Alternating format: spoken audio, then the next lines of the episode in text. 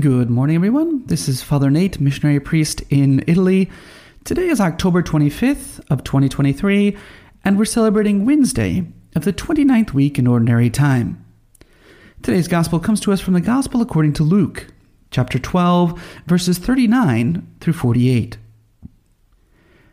Jesus said to his disciples, Be sure of this. If the master of the house had known the hour when the thief was coming, he would not have let his house be broken into.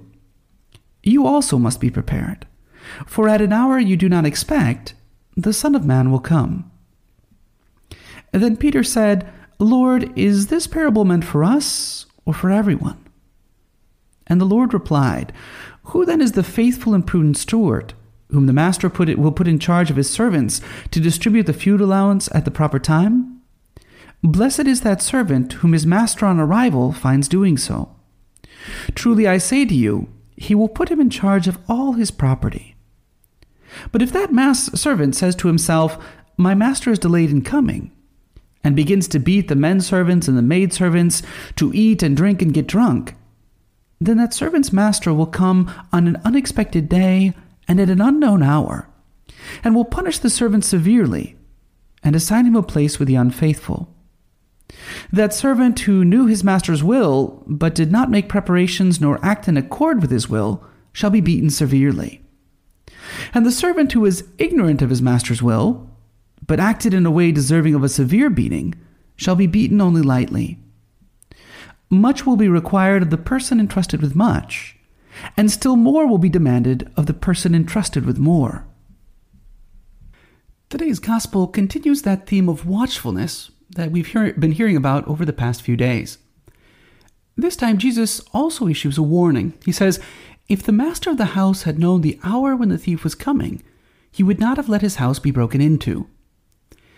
This saying reminds us of other similar ones that we find scattered throughout the New Testament, where Christ tells us that he will come like a thief in the night. Of course, thieves don't give any warning that they're coming. The homeowner just has to be ready always. Christ's coming will be sudden, and although we can read the signs of the times, we don't know the precise hour or day. To the one who's unprepared, Christ's second coming will not be a welcome surprise at all, just like the punishment the servants would receive if the master returned to find them all asleep, or the steward who lived poorly and led others astray, because he forgot that at some point his master would return. What is it then that Christ wants us to do? Well, he tells us to keep watch, to be ready for whenever he returns. And how do we do this?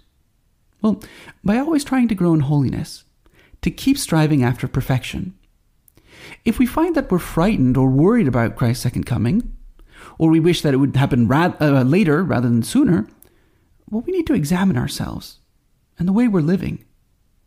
If we're afraid of death or the second coming, the problem isn't with Christ, but with us and with the way we live.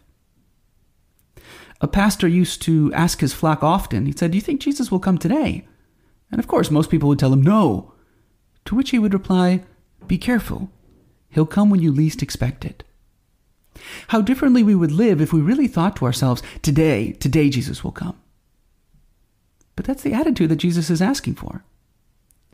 To be vigilant means to be ready to go to heaven and to live my life in light of it. It means trying to follow God's commandments, which are not burdensome, as St. John tells us. God gives us all the graces that we need to get there. All we need to do is live every day in light of it. So today, let's ask, through the intercession of Mary, Queen of Heaven, for the grace to live in such a way as to merit the rewards of eternal life.